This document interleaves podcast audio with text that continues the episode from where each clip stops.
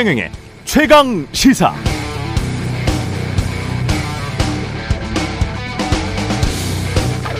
네, MBC는 고발 당했으니까 이제 압수수색도 당할 수 있겠습니다. 앞으로 검찰 기소도 걱정해야 할 처지고요. 국세청은 세무조사를 한다고 합니다. MBC에 대한 정기 세무조사의 형식이기는 하지만 시기가 공교롭습니다.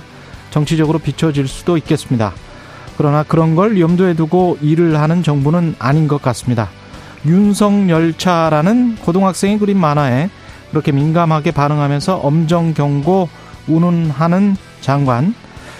바이든이 아니고 난리면이다. 이 XX는 아예 못 들었다. MBC가 민주당과 짜고 가짜 뉴스를 내보냈다면서 정치 공세에서 지지층을 결속시키고 위기 국면을 탈출하면 정치적으로는 괜찮을 것이라라고 생각하는 듯한 집권 여당과 대통령실 서울에 비가 쏟아지고 있는데 본인도 퇴근길에 주택들이 물에 잠겨가는 것을 보면서도 그냥 퇴근해버린 대통령. 그걸 또 방어해 주겠다며 비 오면 대통령은 퇴근도 못하냐고 버럭했던 대통령실 수석 등 대통령 취임 이후 벌어진 일련의 사건들과 관련 행태들을 비춰 짐작해 보면 MBC에 대한 정부의 파상 공세는 앞으로도 계속될 것 같습니다. 그렇게 하는 게 옳은가 정당한가는 이제 논외인 상황처럼 보입니다. 그래서 다시 물어봅니다. 이렇게 해서 지지율이 올라간다고 칩시다. 지지층이 결속한다고 칩시다. 그게 정당한 행동입니까? 이렇게 하는 게 바른 정치인가요?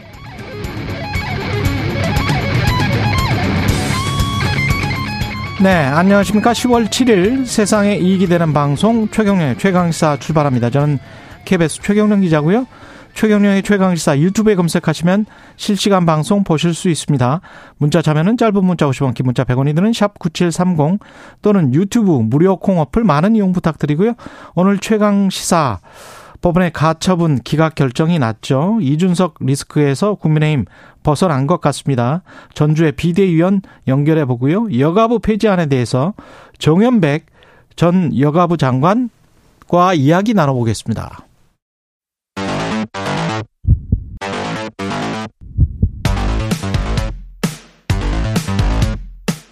오늘 아침 가장 뜨거운 뉴스 뉴스 unboxing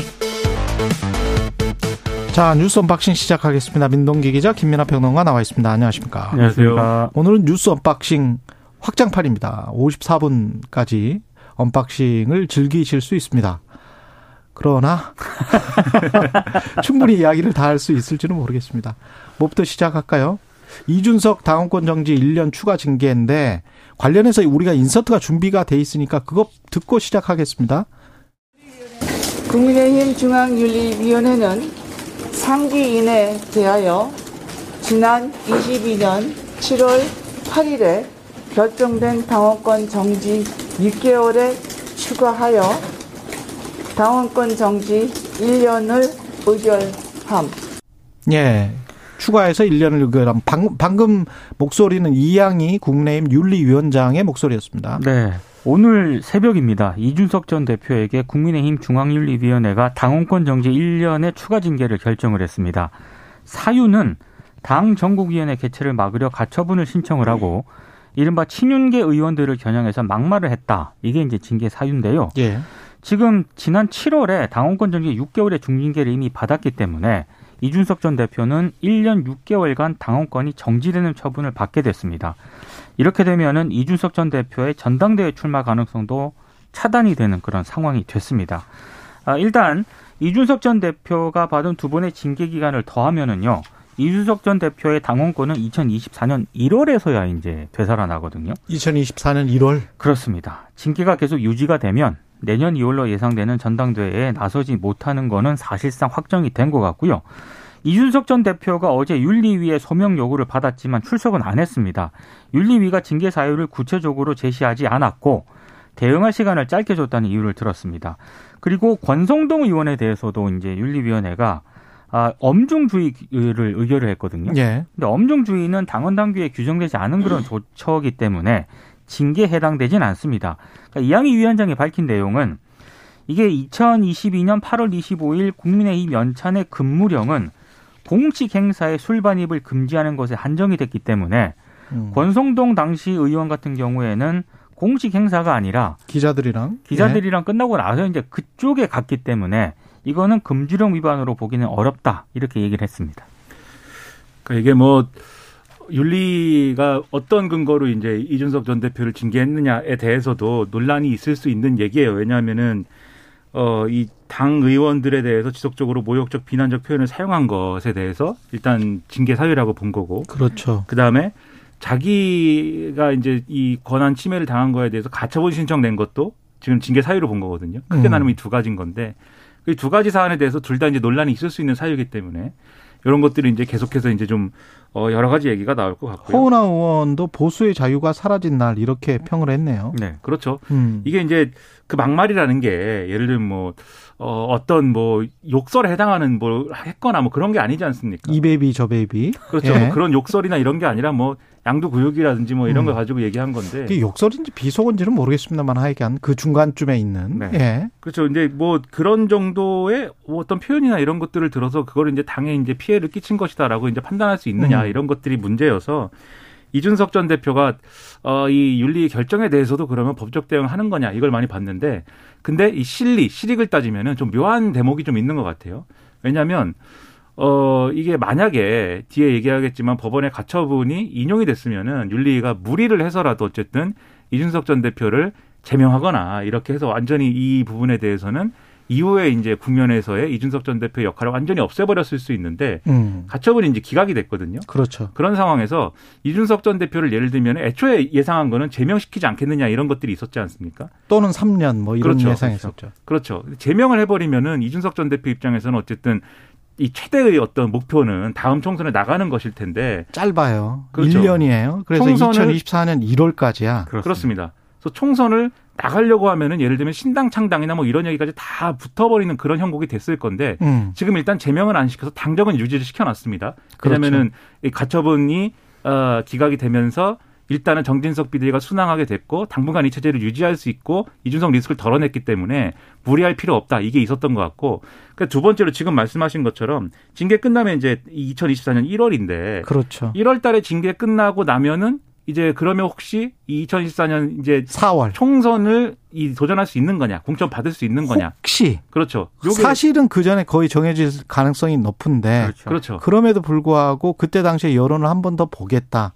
칼집을 완전하게 뺀건 아니에요. 칼에 칼을 그렇죠. 칼집에서. 그러니까 이게 지금 1년이 정말 묘수인 것 같아요. 네. 그렇죠. 예. 그래서 이준석 전 대표 입장에서는 여기서 만약에 한 번 더 예를 들면 양두구역이라고 하거나 그렇지. 또는 가처분을 내거나 네. 그랬을 때 윤리가 또 이제 징계를 하면은 그때는 이제 또 더 할 거 아닙니까? 그럼 그때는 완전히 총선에도 못 나간다. 이제 얘기가 이렇게 될 수 있기 때문에 그러면은 탈당을 하거나 뭐 신당 창당을 하거나 이 옵션을 고려를 해야 되는데 그 상황으로 갈 거냐 아니면은 지금 일단 요 정도 결과를 손에 넣고 음. 이뭐 쉽게 얘기하면은 지금의 당 주류하고 물밑에서 협상이나 뭐 이런 걸 진행을 해서 일단은 이 상태를 어, 뭐, 흔히 하는 말로 홀딩을 해놓을 것이냐. 효과가 있네. 그렇죠. 생각을 해보면. 요 생각을 해야 되는 거죠. 1년 몇 개월 동안 이준석의 입을 일단 막게 하고, 그 다음에 당을, 어, 본인들 원하는, 어, 세력 중심으로 이렇게 이끌고 가면서, 그러면서 그때 가서 다시 한번 합칠지, 그러니까 실질적으로 합칠지 이거는 두고 보겠다. 용서를 뭐, 해줄지 말지. 예, 용서를 해줄지 말지. 네. 그러니까 그 가능성이 여지가 음. 있는 게요.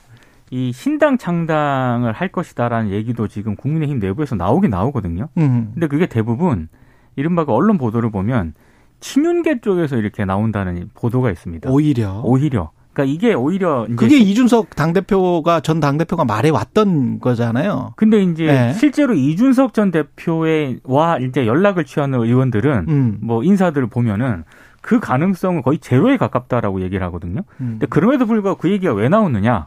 결국에는 신당 창당을 하게 되면 아 수틀리면 이준석 전 대표는 이제 창당을 하는구나 그렇죠. 이런 부정적인 이미지가 씌워질 가능성도 있고 또 하나는 여전히 아까 진행자께서도 얘기를 했지만 가능성이 좀 남아 있는 거지 그렇죠. 않습니까? 여지는 조금이라도 그러니까 여지를 좀 보겠다. 네. 뭐 이런 의미도 좀 담겨 있는 것 같습니다. 거기다 공이 이준석 그 그러니까 테니스를 칠 때 코트에 당신 코트에 지금 공이 있다라는 그런 식이에요. 그래서 일단 우리는 1년 6개월 징계를 했지만 정말 당신이 이걸 그대로 받아들이면서 당을 위해서 다시 헌신한다면 그때 가서 봐주고 아니면 나가려면 당신이 제 발로 걸어 나가라. 그게 훨씬 더 당에게 이롭다. 손해를 덜 끼친다. 그렇지만 당신에게는 무지 상당히 불리할 것이다. 뭐 이런 지금 지금 계획인 것 같습니다. 그러니까 이준석 예. 전 대표 입장에서 신당 창당을 스스로 음. 적극적으로 움직여서 하고 싶지 않을 거예요. 왜냐하면 이미 과거에 해봤지 않습니까? 그 그렇죠. 결과가 좋지 않았고 힘들었거든요. 상당히 힘들었습니다. 이게 그 해보지 않은 사람은 모르는데 음. 어, 대단히 힘들었기 때문에 그걸 다시 하고 싶지 않기 때문에 어떻게든 이제 남아있는 어떤 그런 근거를 계속 찾으려고 할 텐데 근데 문제는 만약에 그러면 2024년 1월 달에 당신이 어, 이 공천 받을 수 있으니까 당분간 조용히 있어라. 그리고 당신의 진, 이 처우에 대해서는 그러면 누구의 손에 들어가냐면 차기 당권을 가지는 사람한테 이준석 전 대표에 대한 처우도 상당 부분 좌우될 수밖에 없는 거예요. 예. 그래서 그 국면으로 가는 건데 문제는 이 징계를 1년 6개월 당원권 정지를 당한 사람이 만약에 음. 2024년 1월 달에 예를 들면 뭐 공천을 위해서 뭐 경선이든 뭐든 이런 걸 할 거 아닙니까? 예. 근데 그게 이제 유리하게 작용하겠느냐? 그렇지는 않겠죠, 이게. 그렇죠. 분명히 맞아요. 공천 배제 사유나 뭐 이런 것이 될 수도 있는 것인데 공천 어렵다고 보는 보도가 많고 그렇죠. 어제 천하람 변호사도 국민의힘 천하람 변호사도 비슷한 이야기를 했어요. 그렇죠. 사실상 공천은 못 받는 거다. 네. 음. 그런데 요게 당권을 누가 잡느냐에 따라서 그리고 그때 어떤 상황 속에서 공천이 이루어지느냐에 따라서 사실 뭐 정상 참작이라든가 이런 여지가 생길 수가 있는 거죠. 그때 가서의 정치적 국면에. 그래서 여기에 희망을 걸 것이냐 아니면은 애초에 생각대로 이 윤리 징계 결과에 대해서도 가처분 신청 내고 계속 이제 극한 대립으로 갈 것이냐. 지금 이제 이준석 전 대표는 고민이 상당할 걸로 보입니다. 지원 전 국정원장이 항상 강조하는 얘기가 있지 않습니까? 예. 정치는 생물이다. 그렇죠. 내년 총선 전에는 모릅니다. 지금 또 상황이 어떻게 바뀌지 결국은 지지율과 연동돼 있다라고 저는 봅니다. 네. 그렇습니다. 지지율과 연동이 돼서 국민의힘이 아 이렇게 해서는 이준석 없이 가는 게 그래서 확 끌어올리기가 힘들다라고 판단을 하면 다시 넌지시 뒤에서 손을 내밀 수가 있어요. 어떻게 될지는 몰라요. 네. 사실 지금 당장의 보도는 아마 공천도 못 받을 것이다. 그게 우세하긴 합니다. 예, 굉장히 우세하긴 하고 그런 상황인 것 같기는 하지만 그럼에도 불구하고 예, 조금 더 지켜봐야 될 것 같고 정진석 비대위는 효력을 인정받았기 때문에 완전 이제 탄력이 생긴 생길 거고 것이고요. 법원 발표 직후에 국민의힘 지도부 입장을 먼저 좀 듣고 이야기를 나누도록 하겠습니다. 법원의 현명한 판단에 감사드립니다.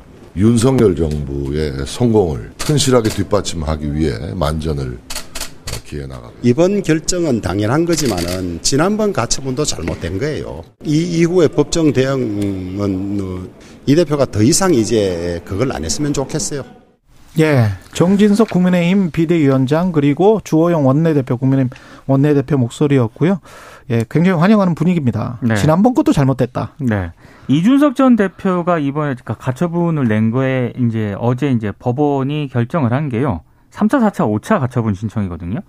그러니까 3차 같은 경우에는 전국위원회 당원 개정안 의결에 대한 효력을 정지해 달라는 거였고 4차는 정진석 비대위원장의 직무집행 정지 그리고 지명직 비대위원 6명의 직무집행 정지 이건 5차. 법원이 모두 이 가처분 신청을 기각, 각하 이렇게 해버렸습니다. 아, 지금 같은 재판부거든요. 음. 지난번에 주호영 비대위원장에 대한 직무정지, 집행정지 가처분 신청을 인용을 했기 때문에 이번 재판부도 인용을 하지 않겠느냐라는 전망이 상당히 많았었는데 재판부 판단이 좀 달랐습니다. 재판부가 주호영 비대위원장 같은 경우에는 원래 그 정해진 당원을 적용을 하는 그런 경우였고 이번 같은 경우에는 이제 새로운 당원으로 어떻게 정할지 이 부분을 이제 판단을 한 건데 이거는 정당의 자유 영역이다 이렇게 정당의 자율성을 좀 더 인정을 해준 것 같습니다. 그리고 뭐 국민의힘은 좀 전에 들으신 것처럼 환영의 입장을 밝혔고요.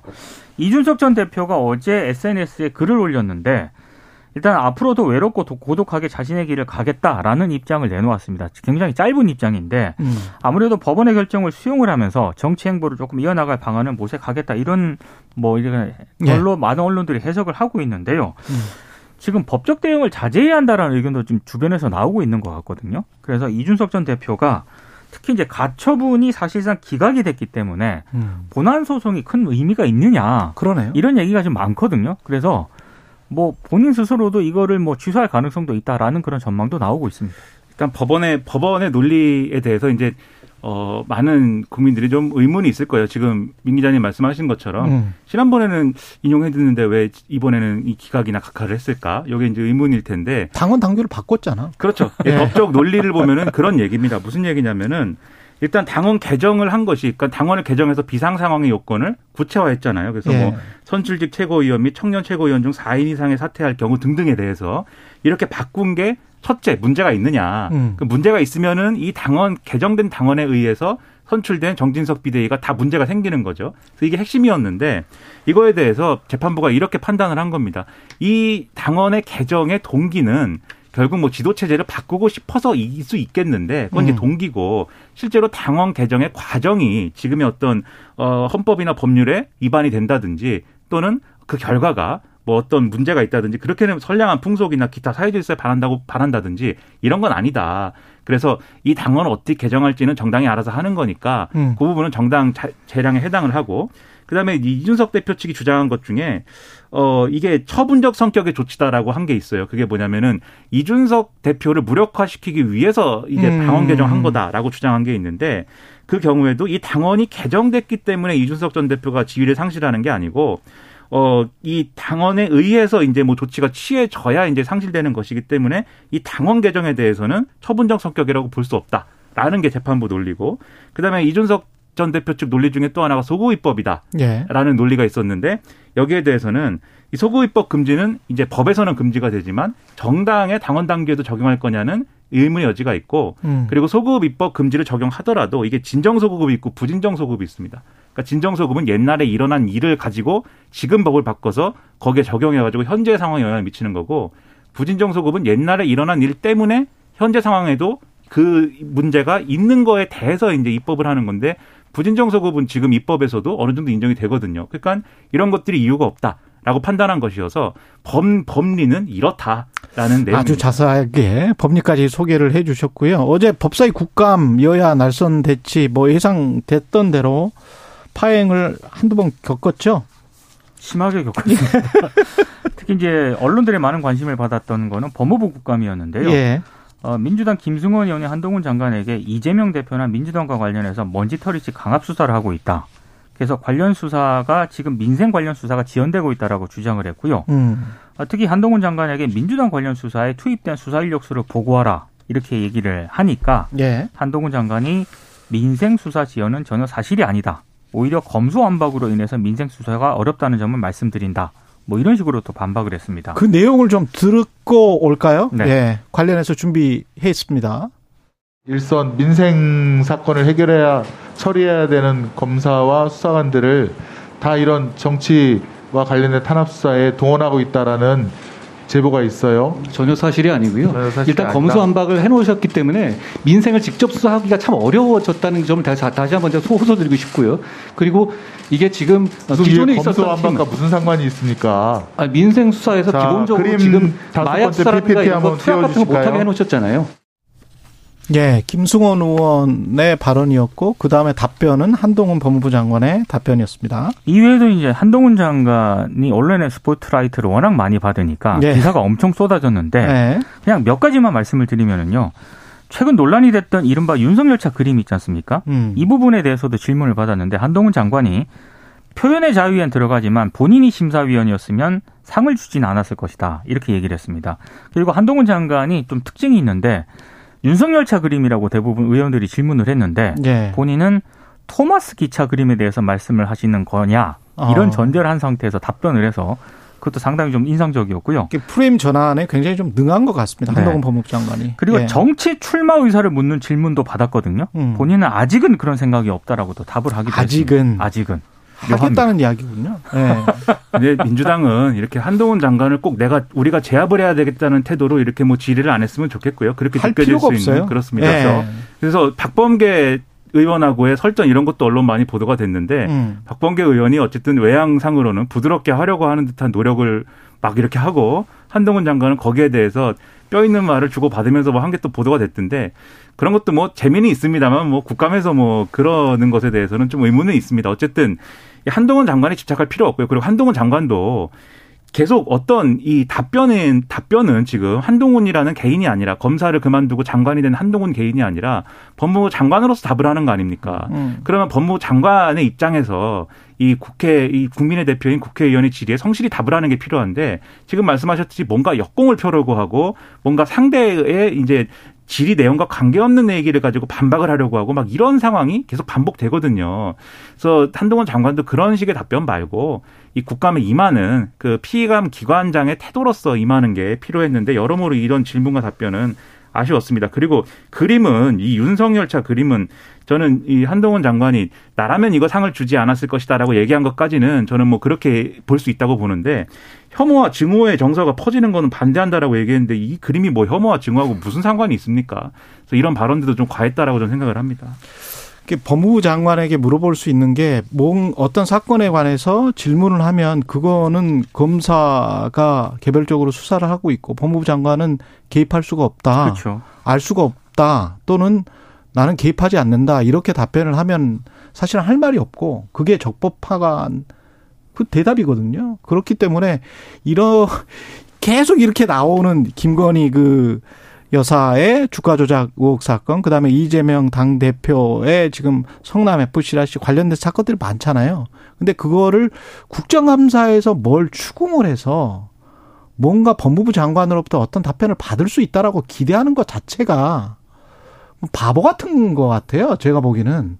이거 법적으로 법무부 장관은 그렇게 답변하는 게 옳아요. 그럼 뭐 그렇죠. 뭐라고 하겠습니까? 네. 예. 네. 그럼 관련해서 아니면 의원들이 제대로 뭐 취재를 해가지고 이런 이런 사실이 있는데 당신들은 왜 수사나 기소를 안 하느냐 이렇게 아주 구체적으로 질문을 하면은 그게 훨씬 더 공부하는 국회의원들의 자세가 아닐까요? 이게 무슨 뭐 어떤 시, 신문에 나온 것에 한 자락 정도 가지고 그걸 가지고 막, 막 이렇게 뭐 몰아치기만 해서 이게 국정감사가 됩니까? 그러니까 한동훈 장관에 대한 음.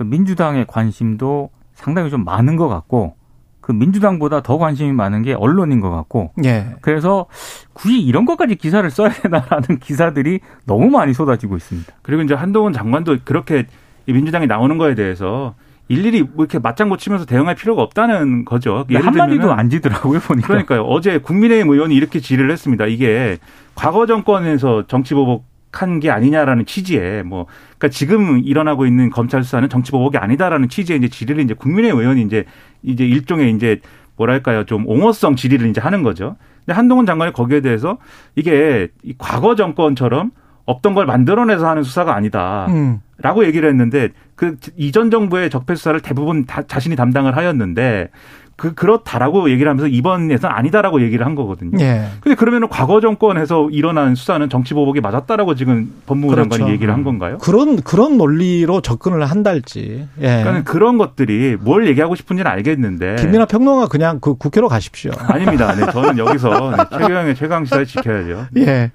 뭐 백경란 질병관리청장 이해 충돌 논란 이거는 뭡니까? 그러니까 백경란 질병관리청장의 취임 이후까지 주식을 보유했던 바이오 회사가 있거든요. 예. 정부 사업에 참여한 사실이 뒤늦게 확인이 됐습니다. 이게 이해충돌 의혹이 계속 제기가 되고 있는 건데요. 음. 아, 백 청장이 주식을 보유했던 바이오 기업이 신테카 바이오라는 그런 회사인데 아, 이 정부의 이 사업에 참여한 여섯 개 기업 중 하나였다고 합니다. 근데 지난해까지 2019년부터 지난해까지 3년간 총 446억이 투입이 됐었는데 예. 어, 일단 민주당 신현영 의원이 이 정부 사업에 참여한 바이오 기업 주식을 질병관리청장으로부터 취임한 이후까지 보유한 건 상당히 부적절하다고 지적을 했고요. 그리고 백 청장이 2016년 4월 당시 비상장 기업이었던 이 바이오 주식을 천만 원에 샀거든요. 음. 청장이 된 이후 올해 8월 30일에 8월 31일 약 3,300만 원에 매각을 했습니다. 그러니까 2,300만 원 정도의 차익이 발생을 했다는 그런 얘기고 그리고 지금 백 청장 같은 경우에는 지난 8월 고위공직자 재산 공개 당시에 이 주식을 비롯해서 SK 바이오사이언스, SK 바이오팜, 바디텍 메드 이런 바이오 제약 회사 주식을 보유하고 있었기 때문에 역시 이해 충돌 논란이 빚어졌습니다. 근데 지금 문제가요. 이런 게 불거졌으면은 어 지금 뭐 주식 거래 내역이라든가 지난 5년간 이런 거를 지금 제출하라고 지금 민주당 의원들이 요구를 하고 있거든요. 근데 백 청장이 일단 제대로 응하지 않고 있고요. 음. 어제도 신현영 의원이 이 부분에 대해서 질문을 했는데 의원과 위원장을 찾아가 설명을 하겠다 이렇게만 답을 했습니다. 그래서 이 태도가 더 논란을 좀 불러일으켰습니다. 공개는 못하겠고 어제 여러 네. 가지를 질의를 했는데 질병관리청장이 딱 부러지게 대답하는 게 거의 없어요. 거의 하나도 네, 없었어요. 거의 모르거나 아니면 보고를 어, 이렇게 받기에는 그랬다라든지 피해 음. 나가는 음. 답변만 계속했는데 태도 논란도 있었고 그렇죠. 이해 충돌 관련해서 이, 런 이해 충돌 사안이면 조금 심각해 보이기는 합니다. 그렇습니다. 네. 해명이 되고 설명이 돼야 되는데 그런 답변 태도 때문에 이건 설명도 안 되고 해명도 지금 안 되는 상황이라는 거죠. 뭔가 조치가 있어야 됩니다. 예.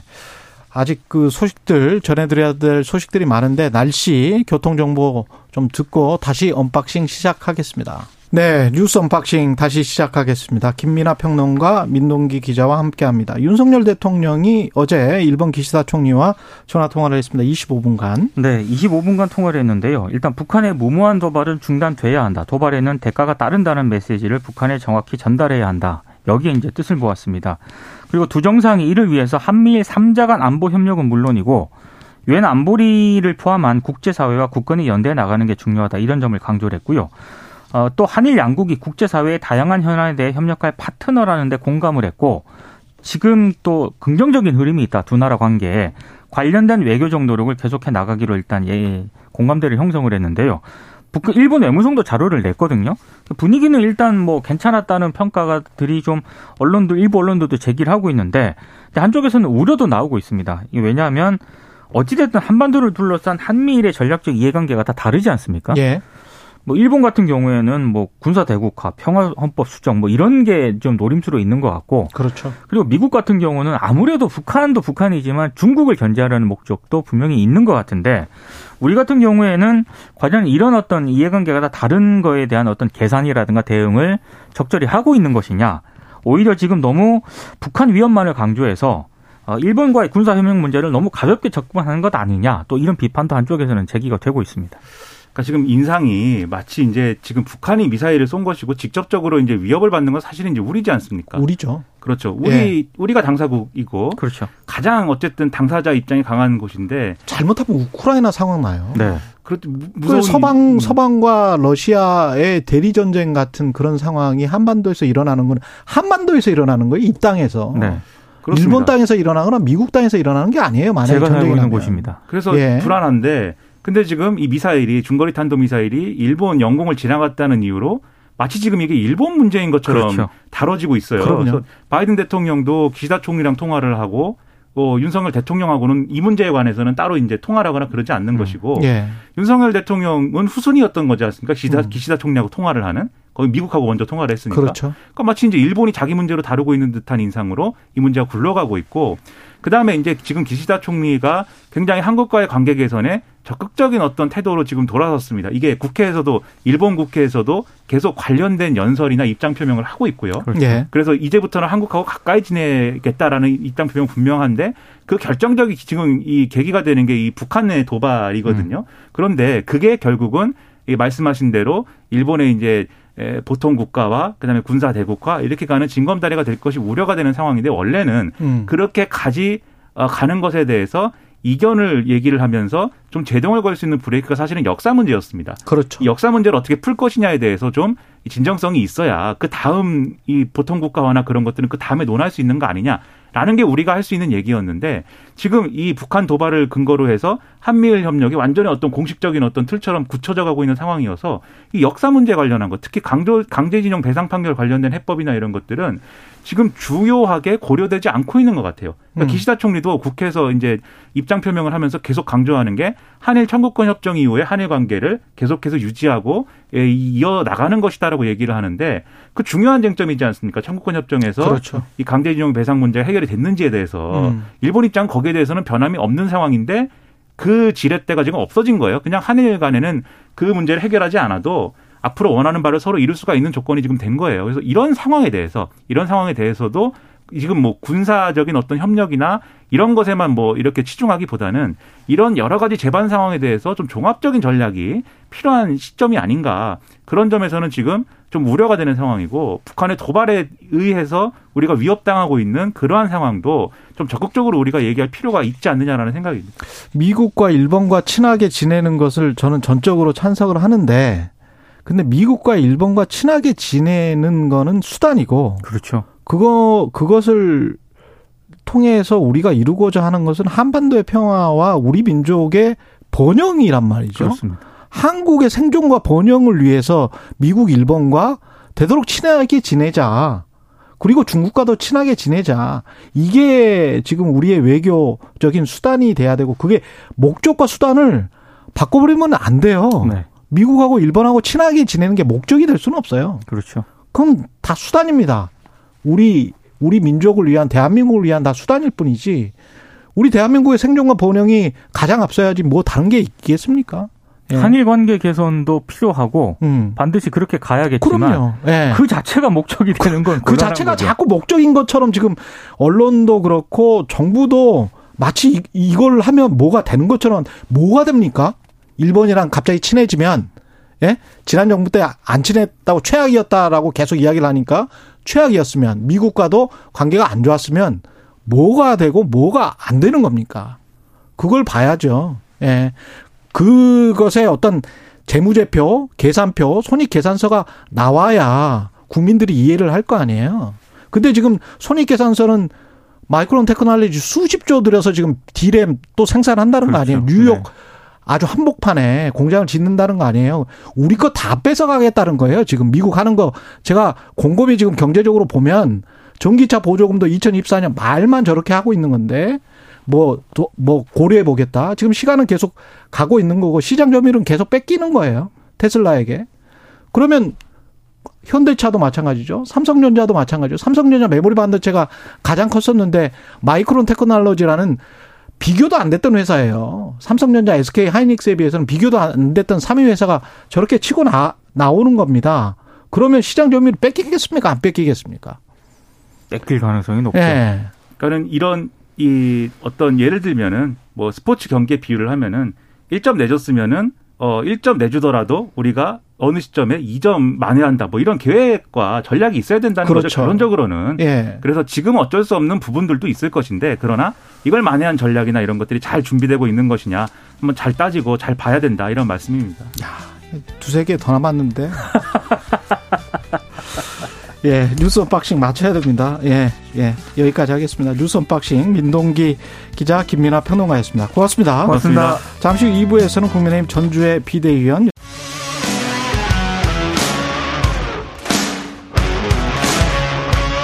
오늘 하루 이슈의 중심 최경영의 최강 시사.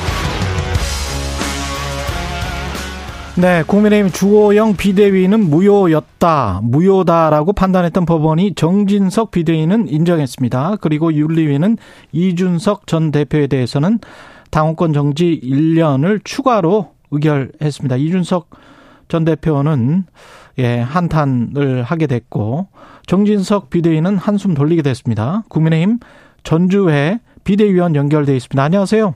예, 안녕하세요. 반갑습니다. 네, 반갑습니다. 그 기분은 좋으십니까? 법원의 판단에 대해서.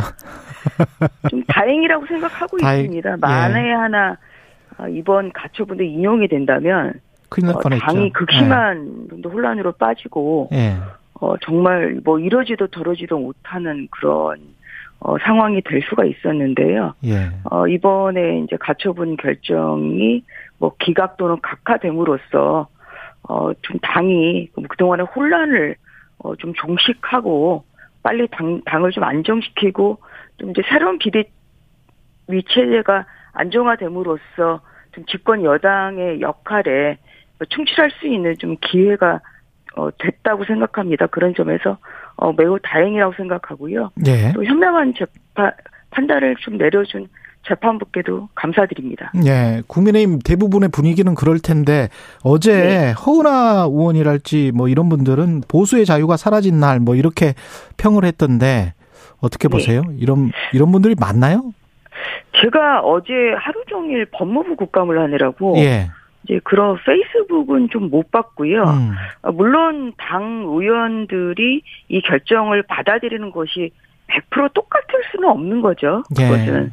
예. 예, 그래서 서로의 뭐 시각의 차이는 있지만 그래도 제가 알기로는 어, 당 의원들이나 아니면 그 중요 어, 또 정치인들이 어, 이런 그 결과에 대해서는 모두 존중한다. 뭐 음. 뭐 그러한 의견을 저는 그 낸 것으로 그렇게 알고 있습니다. 지난번이랑 이번은 왜 달랐다고 보세요? 당헌 당규를 개정한 게 효과가 있었다 이렇게 보십니까? 그렇죠. 저희가 음. 뭐 제가 이제 두 차례나 또 법정에 출석을 해서 그렇죠. 예. 어, 그것도 소상하게 또 재판부에 설명을 드렸습니다만 어, 결국은 이제 새로운 당원에서 어, 비상 상황, 특히 종전 당원에서는 비상 상황의 규정, 그 뭐 최고위의 뭐 이런 그 권리랄지 이러한 그 비상 상황의 규정 굉장히 모호한 부분이 있었습니다. 예. 근데 그런데 이제 이번에 당원 개정을 통해서 어 선출직 최고위원 다섯 명 중 네 명이 결이다. 어 아니면은 또 뭐 최고위원회 전원 사퇴 어, 이렇게 저, 저희가 굉장히 구체화 시켰거든요. 예. 네, 그래서 재판부에서도, 어, 이렇게, 근데 이러한, 어, 개념 규정은, 어, 결국은 논란의 여지가 없도록 구체적으로 명확하게 이제 요건을 정했기 때문에, 뭐, 그런 면에서 내용적으로 굉장히 정당하다, 이렇게 판결, 어, 그렇게 판단을 해줬고요. 음. 뭐, 이것이 이번, 어, 3, 4, 3차, 4차, 5차, 어, 이 가처분 결정의 판단에 있어서 뭐 가장 중요한 어, 그러한 그 분수령이 됐다고 생각합니다. 이준석 전 대표의 앞으로 행보도 궁금하긴 한데 보란 소송 이거는 취소할 가능성이 있습니까? 어떻게 보세요? 글쎄요, 뭐 그것을 뭐 제가 지금 뭐 어제 가처분 결정 내려졌는데 이럴 네. 것이다 저럴 것이다 좀 그렇게 뭐 예측하는 거는 굉장히 좀 조심스러운데요. 음. 지금 1차 지금 가처분에 대한 본안도 현재는 아, 진행 그러네. 중에 있거든요. 그러네요. 예. 네, 그래서 그런 차원에서 보면 음. 어 2차 비대위에 대한 본안 소송도 좀 뭐 유지를 하면서 또 뭐 상황을 보면서 그 본안을 유지할지 말지에 대한 고민을 할 것 같습니다. 뭐 제일 음. 이제 관건이 되는 건 결국은 어, 어제 내려진 그 기각과 각하 결정에 대해서 본인이 항고를 할 것이냐. 네. 어, 사실 이제 그 부분을 가장 먼저 판단을 해야 될 것 같습니다. 즉시 항고가 어 재판 그 결정문을 받은 날로부터 일주일 이내 해야 되거든요. 아 그렇게 되군요. 예. 예. 시간이 많은 것이 아니기 때문에 예. 어 이제 그 어제 뭐 언론 보도에 나오는 페이스북의 내용을 보면 예. 어 이제 고독한 고독하게 제 갈 길을 가겠다. 예 그렇게 이제 쓰시긴 했는데 음. 어 사실 이제 항고를 통해서 또 이 어제 내려진 결정에 대해서 좀 다툴지 음. 좀그 부분부터 좀 지켜봐야 될 것 같습니다. 그리고 윤리위에서는 이제 당원권 정지 1년을 추가로 의결을 했기 때문에 그 시점이 네. 2024년 1월까지더라고요. 당원권이 정지되는 그 기간이. 네, 그렇죠. 그래서 언론 보도를 보면은 이렇게 되면 공천은 물 건너 간 것 아닌가. 뭐 공정 경쟁에 뛰어들기도 힘들겠다. 뭐 이런 보도들이 많이 나오고 있는데 뭐 아주 묘한 시점이에요. 4월에 2024년 4월에 네. 총선이 있기 때문에 네네. 어떻게 보면 윤리위가 음 이준석 그 전 대표에게 자중하라는 메시지를 다시 한번 전달하면서 그 시기까지는 끌고 간다. 그 다음에는 어떻게 될지는 모르겠다. 어떤 여지를 준 것 같기도 하고 어떻게 보세요? 저는 개인적으로는 어제 윤리위의 결정은 어느 정도의 균형점을 좀 잡은 것이라 생각합니다. 균형점 왜냐하면 예. 어, 윤리위 결정이 뭐 탈당 권유나 제명이 나올 거라는 언론의 예측이 많지 않았습니까? 그랬어요. 예. 예, 그랬는데 어 그래도 이제 당원권 정지를 한 것은 이제 그런 예상보다는 좀 낮은 것이고요. 음. 네, 그리고 또 저희 그 당원 당규에는 어 이렇게 뭐 한 번 징계를 받았는데 또 징계를 받게 되는 경우는 종전보다 높은 처분을 해야 된다. 뭐 이러한 어 당원 당규가 있거든요. 아 그렇군요. 그래서 예. 이제 그것에 비춰보면 6개월보다는 높게 할 수밖에 없는 상황이죠. 음. 예, 그래서 좀 그런 것까지 이제 감안을 해서 그 좀 윤리위로서는 좀 어느 정도의 균형점을 좀 잡은 거 아닌가 저는 그런 생각을 하고 있고요. 예. 뭐 이것이 이제 결국은 당원권 정지 기간 중에 가장 이제 중요한 것은 공천 이제 진행된다면 그렇죠. 어, 예, 그 신청 못하는 음. 그런 상황이 될 수는 있는데요. 음.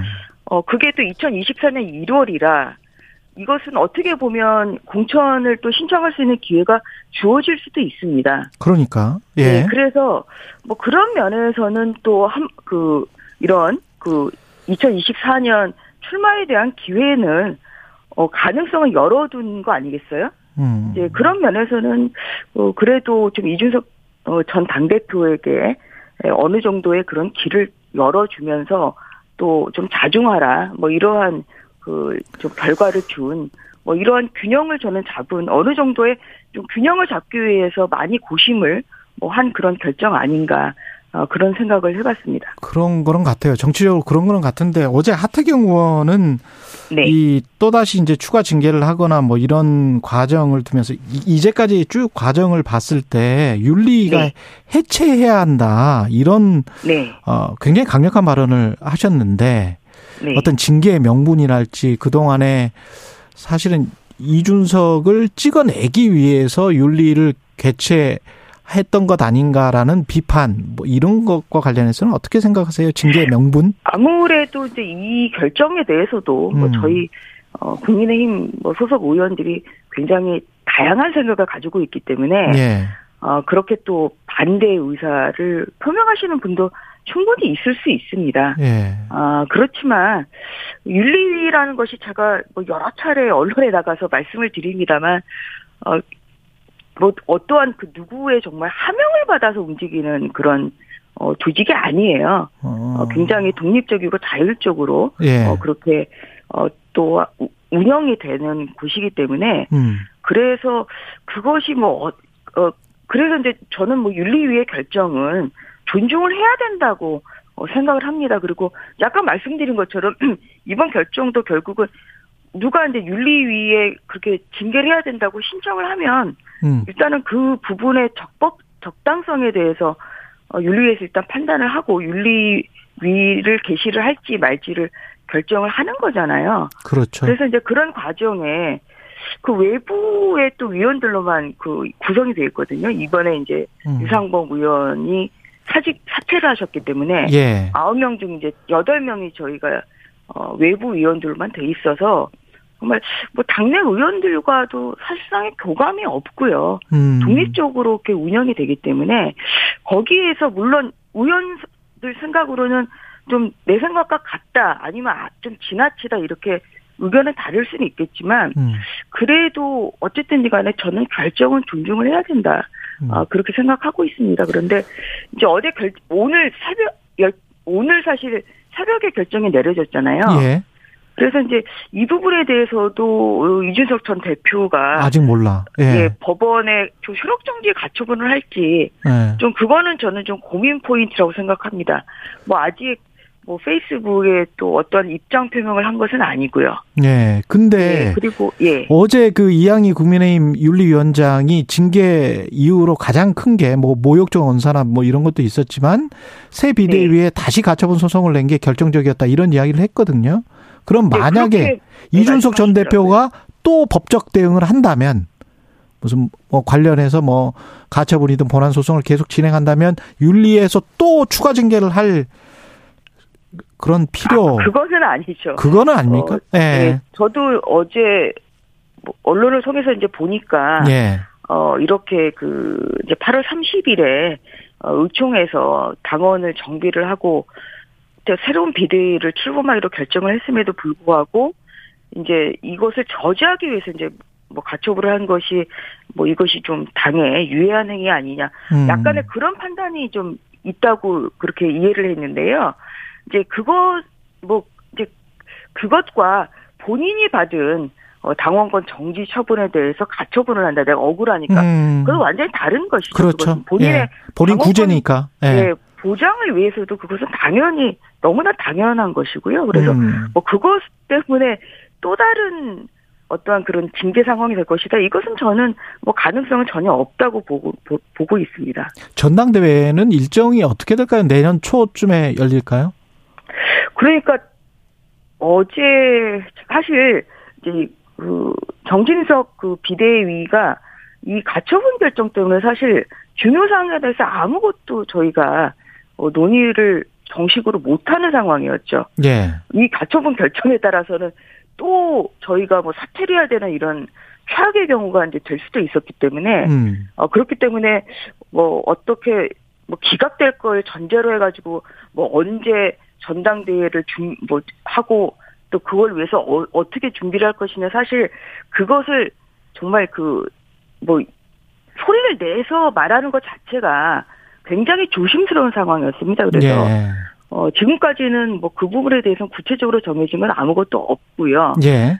오늘부터 음. 어, 좀 공식적으로 음. 어, 비대뭐 위원이나 아니면 그 지도부에서 어 이제 그 뭐, 저희가 먼저 이제 해야 될 게 당협위원장 67곳이 비어 있기 때문에 예. 이것을 어떻게 어, 공모를 해가지고 또 채울 것인지 그리고 또 차기 그 전당대회 준비를 위해서 뭐 어느 정도의 플랜을 가지고 할지 좀 이런 것을 오늘부터 좀 차근차근 저희가 좀 음. 준비를 좀 하고 어, 공식적인 논의를 할 수 있을 것 같습니다. 그리고 의원님 법사위이시죠? 네. 예, 어제 법사위 어땠습니까? 법사위가 예. 좀 어제 11시 좀, 반 11시 정도까지 이제 좀 진행이 되다가요. 예. 어, 마무리를 못 하고 그냥 사내를 좀 하시, 했습니다. 음. 예, 서로 좀 뭐 진행하는 과정에서 어, 좀 국민의힘과 또그 민주당 측에 좀 의견 차이가 좀 생기다 보니까 예. 어 결국은 어 이제 저희 국민의힘 의원들과 이제 조정훈 그 의원만 좀 출석은 했습니다만 음. 어좀 마지막에 이제 민주당 의원들이 어이 회의장에 들어오시지 않는 바람에 어, 음. 어 법무부 국감을 지금 마무리를 못 하고 어 사내를 하고 좀 마쳤습니다. 이런 부분에 대해서는 또 국민들께 굉장히 송구하다는 그런 말씀드리겠습니다. 가장 뭐 감정적으로 대립된 부분들이 뭐였습니까? 이재명 전, 아, 이재명 당 대표, 지금 현재 성남 FC 의혹 관련된 네. 사건에 관한 질의, 그 다음에 김건희 여사의 주가 조작 의혹 사건에 관련된 질의, 뭐 이런 것들 때문에 네. 대립이 심했던 거예요? 저희 국민의힘하고 이제 뭐 대립이 좀 아무래도 좀 심했던 부분은 네. 어, 떤 그런 이제 법무부 국감임에도 불구하고 음. 뭐 감사원의 상황이나 감사원 상황 뭐 언급을 뭐 한달지 그렇게 음. 어, 법무부 국감과 직접 관련이 없는 이제 좀 내용들이 좀 나왔던 것에 대해서 또 국민의힘 측에서는 강한 이의를 좀 제기를 한 바가 있죠. 그래서 어, 또한 서로 뭐 어느 정도 이게 또 입장이 다르다 보니까 뭐 다른 의견들이 있을 수밖에 없는 것이죠. 뭐 예를 들어서 뭐 이재명 어, 당 대표에 대한 음. 이러한 수사, 특히 현재 굉장히 급속도로 이제 진행되고 있는 성남 FC 예. 뭐 불법 후원금 어, 사건 이제 관련해서는 국민의힘에서는 이것은 정상적인 수사다. 음. 아, 그리고 법원의 판례를 보더라도 이것은 제3자 뇌물 수수에 해당을 한다. 음. 아, 그렇기 때문에 이것은 정상적인 수사이고 뭐 제대로 수사를 해야 된다. 이제 이런 입장입니다. 예. 반면에 뭐 민주당 같은 경우는 이제 정치 탄압이라고 또 가는 거죠. 예. 네, 그러면서 이게 저는 특정 사건에 대해서 그렇게 수사 인력이 몇 명이 투입되고 사실 이것은 저는 어 아무리 그게 법사위라고 하더라도 네. 과도한 그런 자료 요청이라고 생각을 하는데요. 음. 근데 민주당 의원들 중에서는 어 그렇게 뭐 이뭐 뭐 사건에 이재명 대표에 대한 사, 수사에 몇 명이 투입됐는지 이런 것을 어 뭐 그리고 압수수색 영장이 몇 번이 청구됐냐 뭐 이런 것을 보고해라. 음. 아니면 자료를 달라. 저는 이것은 구체적인 수사에 대한 상황이기 때문에 어, 법무부나 검찰로서 굉장히 이것은 사실 공개하기가 어려운 그런 내용이거든요. 예. 어, 그래서 좀 그런 부분에 대해서 서로 이견이 서로 있었죠. 이제 이러다 보니까 법사위가 좀 아무래도 조금 더 원만하게 좀 진행되지는 못한 것 같습니다. 실제로 많이 하긴 했어요. 압수수색이나 무슨 뭐 검, 검찰 수사관들이 많이 투입돼 있습니까? 어떻게 생각하세요? 아 그것을 밝히는 것 자체가 예. 수사 상황을 밝히는 것이기 때문에 아 그렇군요. 이게 진행 중인 사, 수사에 대해서는 예, 어제 한동훈 장관 같은 경우도 음. 굉장히 그 구체적인 그 뭐 본인이 또뭐 당연히 구체적인 사건에 대한 수사 지휘도 못할 뿐더러 음, 음. 어 더더군다나 뭐 검찰총장에 대한 지휘권 발동도 안 하겠다 이렇게 얘기를 했기 때문에 구체적인 뭐 수사 상황에 대해서는 그 법무부 장관조차도 사실 언급하는 것을 굉장히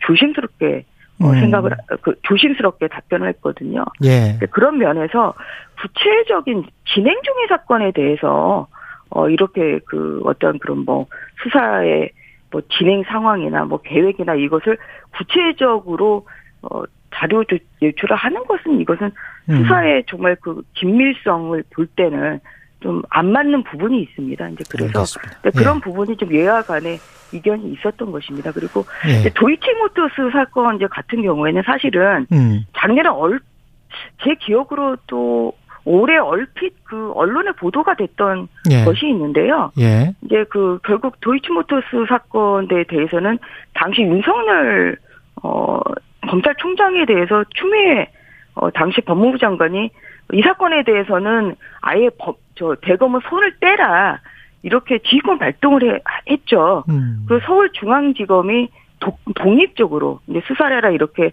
지휘권 발동을 2020년 9월에 10월에 내렸단 말이에요. 음. 이제 그리고 난 다음에 결국은 어 친정부 저희 국민의힘에서 봤을 때는 문재인 정부의 친정부 이제 검사들이 어 2년 한 여 동안 수사를 해도 결국은 기소에 이르지 못하지 않았습니까?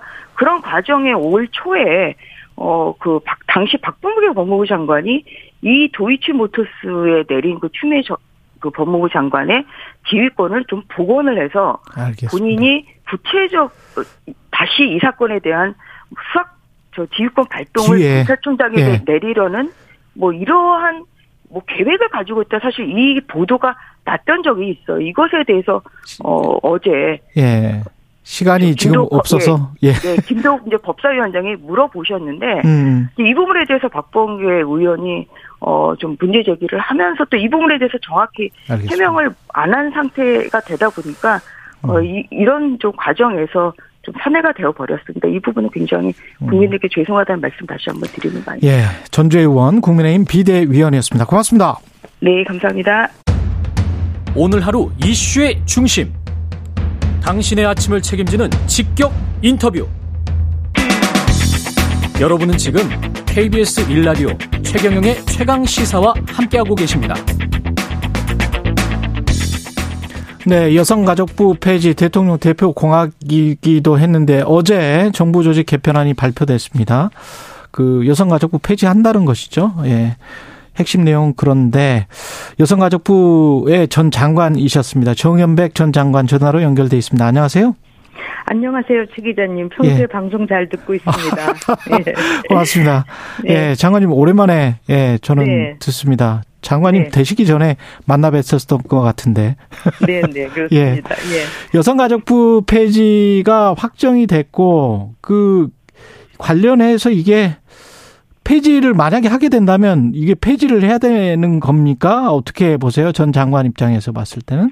어, 저는 당연히 폐지에 반대하고 있습니다. 예. 그리고 사회적 여론도 폐지에 반대하는 거는 분명하고요. 예. 이미 10월 4일에 286개 시민사회단체, 사무금융노조, 보건의료노조 포함한 여성단체들이 이 폐지에 반대한다는 그 이미 성명서도 발표한 바 있습니다. 그러니까 사회 음. 여론을 조금 감안하셔야 된다고 생각합니다. 정책 위반자들은요. 예. 정부 입장은 이게 본부가 돼서 오히려 음. 뭐 훨씬 더 잘 될 것이다. 몸집이 커지고 그 관련해서 정책을 수립하는데 아무런 문제가 없다. 뭐 이런 이야기인 것 같아요. 어 저는요. 예. 어, 그 주장이 전혀 근거가 없고요. 예. 이것은 2001년에 김대중 대통령께서 고심을 하시다가 여성단체들의 강력한 요구와 정, 김대중 대통령의 고심 끝에 여성특별위원회를 어, 여성부로 출범시킨 그 역사적인 발전 과정이 뒤로 후퇴하는 것이라고 퇴행하는 것이라고 저는 생각합니다. 예. 대신에 뭐 양성평등 본부를 만들어서 그 본부장이 뭐 장관과 차관 사이에 직급 정도 돼서 산업 네. 그 자원부에 있는 통상교섭본부 같은 그런 굉장히 큰 역할 되는 거다 이렇게 지금 주장을 하고 있거든요 여권에서는. 네네 예예. 어, 그런 주장이 바로 과거의 시행착오를 다시 반복하는 것이라고 생각을 하는데요. 예. 그 본부장이 될 경우 산하에 갈 경우에는 사실 차관급도 잘 되기 어렵습니다. 일단 보건복지부는 아 복지부는 일단 차관이 둘이기 때문에 제3차관은 임명하지 않겠다는 방침인데요. 예. 그 남성과 여성 문제, 성평등 정책과 관련해서는 정말 국무부에 가서 발언권과 의결권이 있는 장관이 계속 문제 제기하고 설득하고 하지 않으면 관철되지 않습니다. 음. 이게 2급이나 3급의 공무원들이 아무리 성평등을 현실화하려는 욕구가 있어요. 절대로 관철되지 않은 것이 정부 구조입니다. 우리 관료사에. 그래서 이런 부분 전혀 현실성이 없어서 과거의 시행착오 끝에 만드는 것을 다시 역주행하는 것이어서 정말 걱정스럽습니다. 어떤 기능이 가장 축소될 것이다. 그 이런 이런 점이 가장 우려된다. 그 점은 어떤 겁니까? 그 저희는 이제 지금 여러 문제가 있다고 생각하는데요. 예. 지금 그 여성 문제 본질은 사실은 뭐 스토킹법에서 나온 대로 여성 인권에 대한 침해 부분도 있지만요. 결국 저는 우리 사회 가장 심각한 문제 저출생이라고 생각합니다. 그렇죠. 예. 저출생 문제에 대한 여러 조사와 토론을 제가 장관 시절에 수도 없이 했는데요. 핵심은 결국은 안정적인 일자리가 없이는 저출생이 해결되지 않습니다. 예. 다시 말해서 그거는 해결되지 않는다는 것은 바로 세종시와 나주가 음. 출생률이 높은 곳에서도 입증이 되고 있는 거거든요. 예. 그런데 사실상 안정적인 일자리나 그 직장 내 성차별이나 이런 것이 해소되기 위해서는요. 지금 정부의 개편한 대로 고용노동부나 복지부에 가서 음. 그것이 그 산하의 그 많은 정책의 일부로 집행돼서는 전혀 작동하지 않는다는 그런 문제도 있고요. 아. 뭐 예를 들면 스토킹 처벌법도 좀 심각하지 않습니까? 예. 스토킹 처벌법은 있지만 스토킹 피해자에 대한 지원이나 보호법은 아직 오리무중입니다. 예. 이런 걸 고용노동부에서 하겠습니까? 복지부에서 하겠습니까? 여성가족부에서 해야죠. 음, 여성 일자리를 획기적으로 늘려서 절출생 문제를 해결하기 위해서라도 여성 가족부가 네네. 필요하다. 예, 예, 예. 뿐만 아니라 고용노동부의 여성 일자리나 여성 임금, 성별 임금 격차 문제가 저희가 OECD 국가 중에서 제일 낮지 않습니까? 네. 이 문제가 고용노동부에 가서 여성들의 성별 임금을 해결하려면요. 이해 당사자들끼리 충돌합니다. 아, 대통령 당연하죠. 의지가 만약에 있다면 온 부처가 네. 협력해서 절출생 문제를 해결 하고 그때 어떤 그 여성 성평등 본부가 중추적인 네네. 역할을 할 가능성 그런 거는 없을까요? 아니 대통령님께서 여성에 대한 구조적 성차별은 없다고 하시는데 그거 하시겠습니까? 아. 그건 저는 대단히 비현실적이라고 생각합니다. 그렇게들 주장을 하시는데 예. 저는 상당히 비현실적이라고 생각을 합니다. 예산과 관련해서는 어떻게 생각하세요? 그 늘어날 수 있습니까? 이렇게 가도 본부로 가도?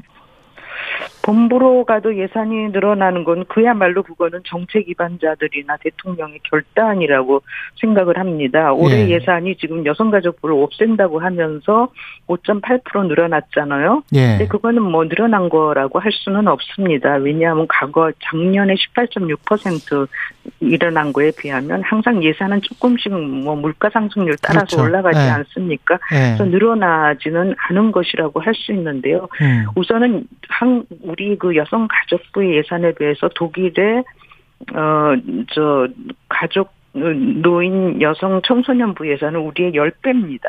음. 우리의 그 예산의 10배고 직원도 900명 정도에 이르거든요. 예. 여성부가 가진 고민, 가족, 가족과 가진 고민은 250여 명 정도의 직원으로 일을 하고 있는 것인데요. 그런 점에서 고위 정치 지도자의 결단은 굉장히 큰 역할을 하죠. 그러나 어쨌건 제도나 기구상으로 이걸 보장을 되고 성평등이나 안정적인 일자리 어, 직장 내 성차별 문제를 지속적으로 모니터링하고 평가하고 문제 제기할 수 있는 어떤 힘 있는 단위나 부처가 필요하다는 것입니다. 혹시 지금 여가부 내에 있는 그 공무원들 과거에 직원들 이야기 혹시 들어보신 적 있으세요? 네, 아니 저 저기 여성가족부 지금 김현숙 장관께서 그런 얘기를 하셨다고 해요. 예. 여성가족부 직원들이 폐지를 원한다고. 우리 장관, 우리 프로에서 그랬어요. 예, 최강 시사에서. 이런 발언은요 예. 주관적이고 무책임하다고 저는 생각합니다. 예. 저는 여성가족부 직원들을 생각하면 늘 가슴이 아픕니다. 정권이 바뀔 때마다 여성가족부 필요 없는 부처라고 하고 흔들죠. 그리고 자기들은 때로는 10년간은 상관없이 여가부 폐지 정책을 집행해야 되고 여성 가족부 문제는 고도로 정치화돼 있으면서 항상 논란의 논란의 중심에 서 있으니까 직원들이 고초를 겪죠. 예. 그러니까 직원들이 지나는 말로 자, 자조적으로 차라리 큰 부처에 가면 편할 거라고 생각 말을 합니다. 아. 가끔 그러나 젊은 직원들 중에서는 성평등이 중요하고 그래서 여성가족부에서 사명을 갖고 있는 분도 있습니다. 예. 뿐만 아니라 또 한 가지 중요한 것은 음. 돌봄 문제인데 지금 여성가족부에 지금 네, 제가 있을 때 보면 6, 70%가 여성인데 예. 대부분 어린이가 있는 아, 그렇죠. 공무원이 되게 많는데요. 예. 종합청사의 어린이집이 저녁 9시까지 운영하고 있습니다. 음. 이 여성들이 전부 복지부나 고용노동부에 하면 세종으로 인, 그, 이동을 해야 되는데 그것이 이전이 옳고 그르냐 여부를 떠나서 굉장히 개인들은 부담인데 음. 과연 찬성을 할지 그래서 저는 장관님이 어떤 근거로 이런 발언을 했는지 참 의심스럽고 좀 무책임하다고 생각합니다. 이 시점에서 지금 뭐 개정안은 발의할 방침인데 오늘요. 그 어떤 네. 말씀을 해 주실지 한 20초 정도밖에 안 남아서 예. 예, 저는 마지막으로 드리고 싶은 말씀은요. 예. 그 민주당의 경우에도 사실은 민주당의 여성가족부를 존속시킨 건 민주당의 정체성을 지키는 것이고 정책적 일관성을 지키는 것을 꼭 필요하고요. 음. 그다음에 최근에 여성가족부가 주최한 성평등 포럼에서 IMF 부총재 고피나트 씨가 2035년까지 한국 여성과 남성의 노동 시장 참여율이 같아지면 국민 총생산이 지금보다 7% 맞아요. 성장할 거라. 이렇게 여성 노동이 중요하고 이건 여성 가족과 총괄 부서로서 컨트롤 타워로서 알겠습니다. 모든 정책을 집행하는 게 대단히 중요하다고 정연백 전 여가부 장관이었습니다. 고맙습니다. 감사합니다.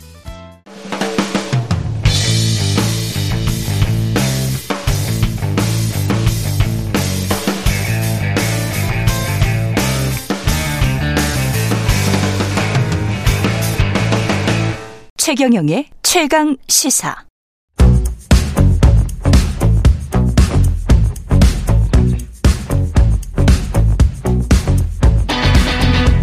심리로 들여다보는 세상 이야기. 뉴스는 십니다. 네, 정치, 경제, 사회 등 우리 사회 다양한 이슈를 심리학적 관점에서 풀어보는 시간입니다. 뉴스는 십니다. 경, 김경일 음. 아주대학교 심리학과 교수 나와 계십니다. 안녕하세요. 안녕하세요. 예, 오늘의 주제가 충성심이네요. 충성심. 아, 네.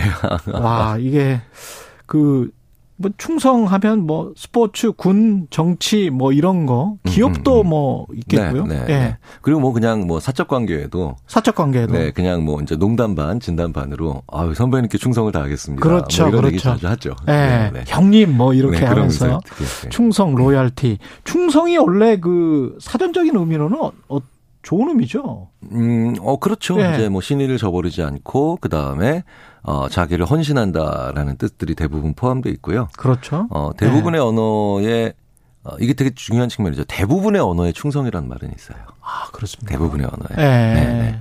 그러니까 왜 우리말의 정 같은 말이 외국어로 번역하기 되게 힘들거든요. 그렇죠, 그렇죠. 그래서 그 문화의 고유한 특징을 어, 얘기해주는 그 단어들이 있는 반면 어. 모든 언어에 보편적으로 있는 단어들이라는 게 또 있거든요. 그게 다 왕정 시대를 거쳐서 그렇습니까? 아무래도 그렇겠죠. 네, 네 그러니까 이제 임금이 있었으니까. 네, 이걸 조금 부정적인 측면을 어, 좀 드러내서 본다면 음. 어 그러니까 지배하는 계층에 그렇죠. 어 약간 뭐라 그럴까요? 어 제공하는 강요하는 네. 뭐 그런 논리가 될 수도 있겠죠. 아. 2095님이 제, 제일 의미 있고 재미난 시간 뭐 이렇게 말씀하셨네.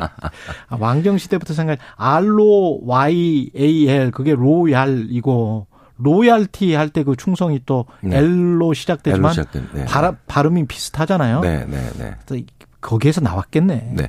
그, 그 네. 재밌는 건 그런데 저도 이제 가끔 하는 건데요. 예. 우리말로 영어로 번역하면 A 단어인데 음. A 단어를 영어 사전에서 찾으면 우리말로 좀 다른 단어로 번역되는 그런 경우들이 있어요. 예. 네네. 그 대표적인 게 그 의리 같은 거죠. 의리 같은 거. 네. 우, 그 영어로는 그거 뭐 어떻게 번역해야 돼요? 의리는? 의리도 찾아보면 그 의리가 참 어렵잖아요. 예. 의리를 찾아보면 그 loyalty예요. L로 시작하는 loyalty. 보통 이렇게 나와요. 아 그렇습니까? 네. 근데 이제 저는 그 loyalty를, 이제 충성이라고 생각했는데. 그렇죠. loyalty를 다시 한국어 이제 영어 사전에서 찾으면 충성이에요. 아, 그럼 의리랑 충성이랑은 다른 건가요? 같은 그러니까 건가요, 이게? 조금 느낌이 다르시죠? 그, 저는 다른데. 많이 달라요. 네. 네, 우리나라에서는. 그 왜 그러냐면 예. 그 의리라는 말을 이제 국어 사전에서 찾아보면 음. 이제 사람이 마땅히 지켜야 될 도리 뭐 이런 것들도 있는데 예. 그게 이제 크게 보면은 어, 충성의 이제 요소겠죠. 음. 근데 의리라는 측면에 하나가 있는 게 바로 뭐냐면 이 의리를 저도 그 다른 나라 사람 이제 다른 언어를 사용하는 사람들한테 쓰기가 되게 그 어려웠는데 예. 아 그게 의리에 이런 뜻이 실제로 있어요 사전적 정의에. 음. 남남이 혈연 관계를 맺는 것. 의리가 네, 네, 네. 그 요소가 있어요. 아, 남남이 혈연 관계를 맺는 것. 네, 네. 갑자기 삼국지가 생각이 나는데. 네, 그렇죠, 그렇죠. 예. 그 도원결이 뭐 네, 그렇죠. 그런 거군요. 그러니까 왜 의리라고 할 때 우리는 그래서 아, 저 사람은 거의 형제, 자매다. 뭐. 음. 그래서 왜 그 도원결형 인간관계를 꼽는데 예. 그 중요한 건요. 음. 의리 없다라는 말은 나쁜 말이지만 그렇죠. 도원결형 인간관계가 좋은 거냐. 그러니까 지금 같은 사회에서 특히 그렇죠. 네. 아, 보통 꼰대가 바로 될 것 같아요. 그렇게 되면. 네, 그러니까요. 네. 이게 특히 현대 사회는 음. 현대 사회는 이동도 많고 자원도 많고 그다음에 음. 해야 될 일도 많고 굉장히 다변화된 사회죠. 그렇죠. 연구를 해 보면 그런 도원결의형 관계에 집착하는 사람들이 음. 어, 현대 사회에는 맞지 않는 일종의 패거리 문화. 네, 네. 그렇죠. 그러니까 좁고 깊은 관계죠. 김영석 님이 저는 어디서든 좀 친해지면 형령 이러는 거 별로입니다. 패거리 문화의 시작인 것 같아요. 음, 그렇죠. 예. 그러니까 아, 이제 친해졌기 때문에 아주 허물없이 지내야 될 때 제때 나오는 형님 하는 건 너무 좋은 건데. 그렇죠. 이게 보자마자 얼마 되지도 않는데 뭐 학연이나 혈연이나 지연에 어, 약간의 기초에서 음. 보자마자 형 형님 특히 이제 형보다 형님 막 그렇죠, 이러면 그렇죠. 얘가 나한테 이 사람이 뭘 바라고 있나라는 음. 생각이 들 정도로 어, 너무 깊은 관계를 빨리 맞으려고 하니까. 그런 유형이 사고 칠 확률이 굉장히 높습니다, 사실은. 높죠. 높죠. 왜냐하면. 경계해야 돼요, 그런 분들은. 네, 네, 네. 이제 그런 네. 분들은 심리학 실험에서 네. 대인 간의 거리를 쉽게 좁히는 친밀한 사람들이라고만 보는 게 아니라 네. 아, 기본적으로 거래형 인간관계인 그렇지. 사람들이죠. 뭔가를 원하는. 네, 네, 네. 그리고 의외로 그런 사람들이 굉장히 권위적이에요. 그렇지, 그렇지. 그러니까 자기보다 더 어, 서열이나 연령이 낮은 사람한테 권위적인 사람이 음. 의외로 자기보다 높다라고 생각되는 사람한테는 굉장히 쉽게 어, 복종하고 그 다음에 어, 그런 존칭을 어, 아주 빠른 시간 내에 쓰는 경향들이 있거든요. 어떻게 보면 민주적 인간형이 아니네. 어, 그럼요. 그럼요. 예. 왜냐하면 민주주의라고 하는 것이 어, 좁고 깊은 깊은 관계에 모여있는 패거리가 아니라 민주주의는 느슨하고 다양한 관계들을 존중하는 게 민주주의의 사실은 심리학적 그렇죠. 기제 중의 하나거든요. 예. 어, 그래서, 어, 의리가 사실 사적 관계에서 계속 강조되다가 음. 변질되면 그게 변질될수록 그 고급스러운 단어를 좀 필요로 합니다. 어. 항상 이게 좀 우리가 조금 아 이것보다는 좀 고급스러운 단어가 필요할 정도로 우리 관계가 조금 뭔가 냄새가 난다. 그럼 이제 그때 나오는 것 중에 하나가 또 충성이 되는 경우도 많죠. 그렇죠. 그, 그 거룩한 단어를. 네. 그런데 이제 충성에 관련된 연구들을 해본 심리학자들의 이 연구들을 보면 충성에 가장 충성이 강조되는 사회에서 가장 중요한 문제 중에 하나가 바로 뭐냐면 극단적이거나 비이성적인 변화를 별다른 고민 없이 급작스럽게 추진하는 경우가 많다는 거예요. 음. 네. 충성만 강조되면. 네, 네, 네. 그럴 것 같습니다. 네, 그래서 네. 그게 그게 어 왜냐하면 어 충성과 관련된 문장들을 보면은 음. 물어보지 않는다. 안 묻는다. 이유를 묻지 않는다. 그렇죠. 네, 그런 것들이 많이 동반이 되거든요. 맞아요. 그러면 충성이 굉장히 강조되는 문화, 좀 지나치게 강조되는 문화에서는 음. 어, 뭐 리더라든가 아니면 뭐 리더의 측근이라든가 이런 사람들 중에 한 사람이 그 충성을 가장해서 되게 비성적이거나 아니면 근거가 전혀 되지 않는 말을 툭 하고 내뱉었는데 음. 그게 조직 전반에 삽시간에 퍼지면서 그냥 아무도 묻지도 않고 따지지도 않고 그 일을 하는 거예요. 그렇죠. 이게 특히 기업에서 또 이렇게 되면은 심각한데 뭐 정치나 뭐 사회도 다 마찬가지입니다만은 제가 어디 그 경영학 책 비슷한 데서 읽었었던 기억이 나는 게 한국 기업과 일본 기업들이 왜 장례식까지 다 치러지는 거 있잖아요. 음, 음 네, 네, 네. 그게 이제 사실은 기업에 다 충성을 하면 가족의 장례까지 기업에서 이제 그 책임지는 그 문화가 사실은 모골이 송연한 문화다. 음, 음, 음, 그게 서구에서는 있을 수가 없다. 네, 네, 네. 굉장히 그거는 프라이빗하고 그 자기만의 그 공간인데 죽음과 결혼이나 뭐 이런 것들은 그게 이제 기업이 이제 개입을 하게 되는 거잖아요. 어, 실제로 저는 한번 본 상황인데 그게 꼭 나쁘다고만은 할 수는 없겠지만 예. 그 그래서 그 기업의 임원이신 분이 음. 상주시잖아요. 그렇죠. 근데 자기 부인의 복장 상태를 가지고 타박을 하시는 장례식장에서 그러니까 너무 피곤해서 이렇게 자고 있는데 머리가 좀 헝클어졌는데 왜냐하면 자기 사장님이 문상을 오시고 계속 와야 되니까. 네네 이제 그런 것들은 네. 보면 네. 조금 음 우리가 생각해볼 문제가 있죠. 그런 것 같아요. 네네. 근데 이 충 이게 충성을 어떻게 보면 다 죽을 때까지 해줄 테니까 충성을 강요하는 어떤 과거의 문화, 6, 70년대 음, 음. 문화가 아직 계속 이어져 온 거 아닌가 그런 네. 생각도 들고요. 어, 게다가 그 충성이라고 하는 것이 기본적으로 충성의 가장 본질적인 긍정적인 측면은 음. 사람이 아니라 어떤 어 체계 그렇지. 혹은 어떤 그 가치, 네, 그 가치 이런 네. 것들에 충성을 해야 되는데요. 아, 왜 선택적 분노란 말이 한동안 유행했잖아요. 맞습니다. 예. 근데 이제 심리학자들이 어 선택적 분노보다 아, 나쁜 게 선택적 정직이다. 음. 자기한테 유리할 때만 정직한 사람들이 있어요. 예. 참 짜증나는 사람들이죠. 예. 근데 그것보다 더 나쁜 게 선택적으로 충성하는 거다. 어. 그래서 어떨 때는 나는 시스템에 충성하고 가치에 충성하는 것처럼 얘기하지만 음. 실제로는 그런 사람들 중에 일부는 결국 자기한테만 충성하는. 자기한테만 충성하는 사람들이거든요. 아, 우리한테 질문을 많이 던지게 되는 네, 그런 네, 시간인 네, 것 네. 같습니다. 네. 그래서 굉장히 충성으로나 의리로 묶인 집단이 음. 이별하거나 서로 갈랐을 때는요. 의외로 지금 보면 난공불락의 패거리처럼 보이지만 음. 그런 집단이 서로 어 그런 자기한테 충성하는 사람들이 결국은 자기네들도 그 이해를 못한 상태에서 우리는 무언가에 충성하고 있어.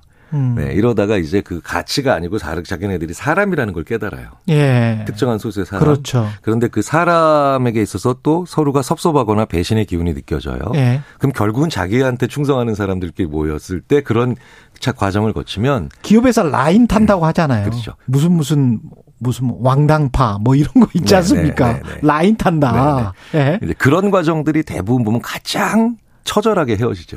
그렇지. 처절하게 헤어지죠. 거기에서. 네, 네. 우리 역사뿐만 아니라 외국의 역사를 봐도 네.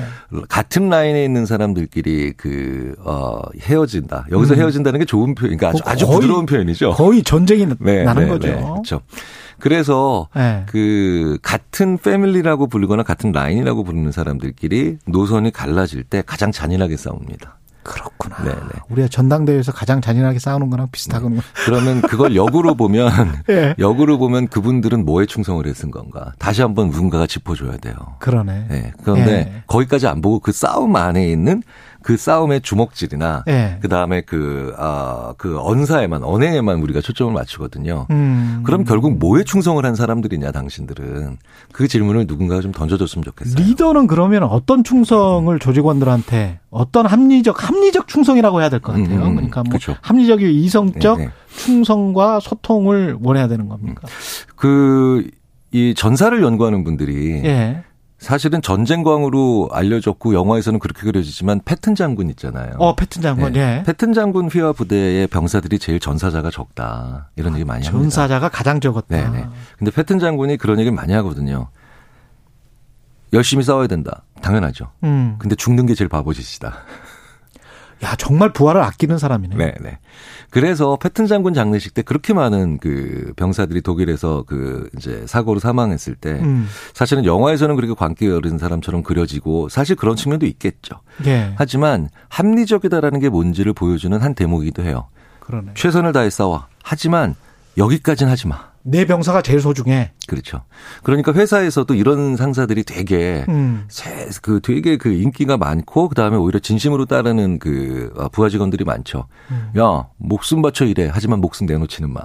아. 네. 목숨 바쳐 일해. 그러나 목숨 내놓지는 네, 마. 네, 네. 그러니까 당신이 가장 소중해. 그렇죠. 합리적이다라고 하는 게 정도의 문제거든요. 예. A와 B 어느 걸 선택하느냐의 문제가 아니라 음. 가장 중요한 건 지키면서 헌신해라. 그렇죠. 네, 라고 하는데 그래야 요새 유행하는 콰이어트 퀴팅이라고 조용한 사직 있잖아요. 그렇죠. 나는 당신이 네. 월급 준 만큼만 일할 거야. 네, 네, 네. 이러면 회사 생산성이 올라갈 수가 없거든. 네, 그러니까 자발적으로 이렇게 끌어당겨야 되는데. 네, 네. 그러니까 이제 네. 그것들을 하려면 리더가 어디까지는 내놓지만 음. 헌신하고 희생하지만 이것만큼은 절대 내놓지 마. 네. 아. 라고 얘기해 주는 게 필요해요. 예. 네. 굉장히 저 그 문자들이 많이 와서 문자 소개해드리고 끝마치겠습니다. 1567님 어제 아들이 육군 훈련소 소집 해제를 받아서 갔는데 거기서 충성이라는 단어 엄청 많이 들었습니다. 이기영님 본인이 충성을 잘하는 사람은 아랫사람이 본인에게도 그렇게 해주기를 바랄 것 같아요. 아까 마, 말씀하신 음, 음, 그건 것 음, 같아요. 0744님, 저는 너무 충성을 잘해서 고민입니다. 할 말하고 남들이 yes, no 할 때 할 수 있는 그런, 그런 멋진 사람이 좀 되고 싶어요. 이런 말씀 하시네요. 그, 그러니까 모든 사람들이 yes 할 때 뭐 혹은 너무 yes를 네. 잘한다는 네. 말씀이시잖아요. 그러니까. no는요, 평상시에 연, no, 그러니까 yes를 할 때보다 no 할 때가 더 경험이 적어요. 음. 어려운 타구는 드문 타구라서 A급 선수만 잡는 거죠. 아. A급 선수는 그 드문 타구도 연습을 해놨기 때문이에요. 와. 네, 오늘 또 명언이 많이 나오고 있습니다. 그래서 no는 네. 그런 선수들이 평상시에 연습하는 것처럼 음. 어, 예스는 연습 안 하셔도 돼요. 알겠습니다. 근데 노는 연습을 평상시에 좀 하시는 게 좋아요. 좋습니다. 예, 재난방송 하나만 더 전달해 드리고요. 경북 남부와 북부 앞바다 동해남부 지역에 풍랑경보 발효됐네요. 인근 안전한 곳으로 대피해 주시고 수시로 풍랑정보 확인해 주시기 바랍니다. 이상 행정안전부에서 말씀드렸고요. 김경일 아주대학교 심리학과 교수님이었습니다. 고맙습니다. 감사합니다. 예, KBS 라디오 최경영의 최강시사 듣고 계신 지금 시각 8시 44분입니다.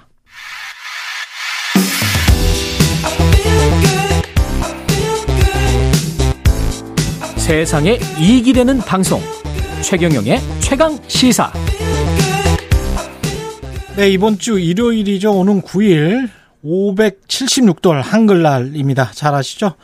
한류 열풍과 함께 세계적으로 한글에 대한 관심도 높아지고 있습니다. 인도네시아 소수민족 찌아찌아족이 사는 부톰 섬에 한글 학교가 문을 열었다고 하는데요.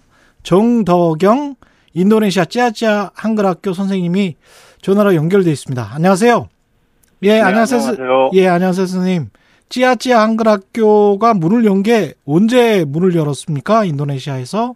네, 올해 8월 25일 날 문을 열, 열었습니다. 예, 얼마 안 됐군요. 그러면 인도네시아에서 거주하신 지는 그 정도 기간이세요? 아니면 그 전부터 계셨어요? 어, 제가 처음 이곳 부톤섬에 들어온 것이 2010년 3월이니까 이제 어. 12년 됐습니다. 그럼 어떻게 한글 학교 교사가 되신 거예요? 그때 막 그 한글을 받아들인 찌아찌아족이 한국 한국인 한글 교사가 꼭 필요하다고 해서 제가 자원해서 들어오게 됐습니다. 아, 그냥 2010년에 찌아찌아족이 한글을 문자로 채택을 한 거군요. 그러니까 그때. 네, 그렇습니다. 그래서 2010년에 들어가셔서 쭉 활동을 하시다가 지금은 이제 학교가 정식으로 개교를 한 겁니다. 네, 네, 그렇습니다. 예. 축하드립니다. 일단. 그 한글 학교가 문을 열었으면 뭐 규모가 좀 커집니까? 아니면 선생님이 여전히 한 분이 그렇게 가르치시는 거예요? 여기 저 한국인 교사로서는 저하고 예. 또 현지에서 어, 저와 같이 이 일을 돕는 현지 교사가 또 세 명 있습니다. 예. 그러면 이 한글 학교에 들어오면 찌아찌아족은 어떤 과정이 어떻게 되죠? 1학년, 2학년, 3학년 뭐 이런 게 있나요? 어, 제가 현재 그 기존에 있는 학교들을 순회 교육을 하고 있습니다. 8개 아. 학교에서 이제 한글과 이제 한국어를 가르치고 있고 예. 이 새로 만든 그 한글 학교는 그동안 학교를 순회하면서 한글 교육이 이루어지고 있었는데 예. 이 순회하는 학교에 다니지 않는 학생들은 한글 교육을 받기가 어려웠습니다. 아. 어, 예, 그래서 누구나 오면 배울 수 있는 이제 한글 아오. 학교가 필요했고 때마침 후원을 받아서 음. 학교를 세우게 되었습니다. 학생들 규모는 어느 정도 되나요? 8개 학교와 어, 새로 세운 한글 학교 학생을 다 합하면 한 600명 정도 됩니다. 600명 정도? 어유 진짜 많네요. 그러면 연령대는 성인들도 계세요, 혹시? 그냥 학생들이에요? 주로 이제 학생들이 많이 오는데요. 네. 어, 원한다면 뭐 성인들도 지금 와서 공부할 수 있도록 그렇게 하고 있습니다. 그러면 이분들은 그 한글이라는 문자를 배우고 한국 말도 할 수 있습니까? 과정을 이수하면? 아, 예, 한글 학교에서는 지금 그 한글과 함께 한국어도 반을 분리해서 음. 또 따로 가르치고 있습니다. 그렇군요. 이게 한글을 자신들의 문자로 선택을 한 이유가 뭘까요? 찌아찌아족이 그때 2010년에? 음, 본섬에는 불과 한 50여 년 전에는 30여 개의 무문자 소수민족들이 살고 있었는데요. 예.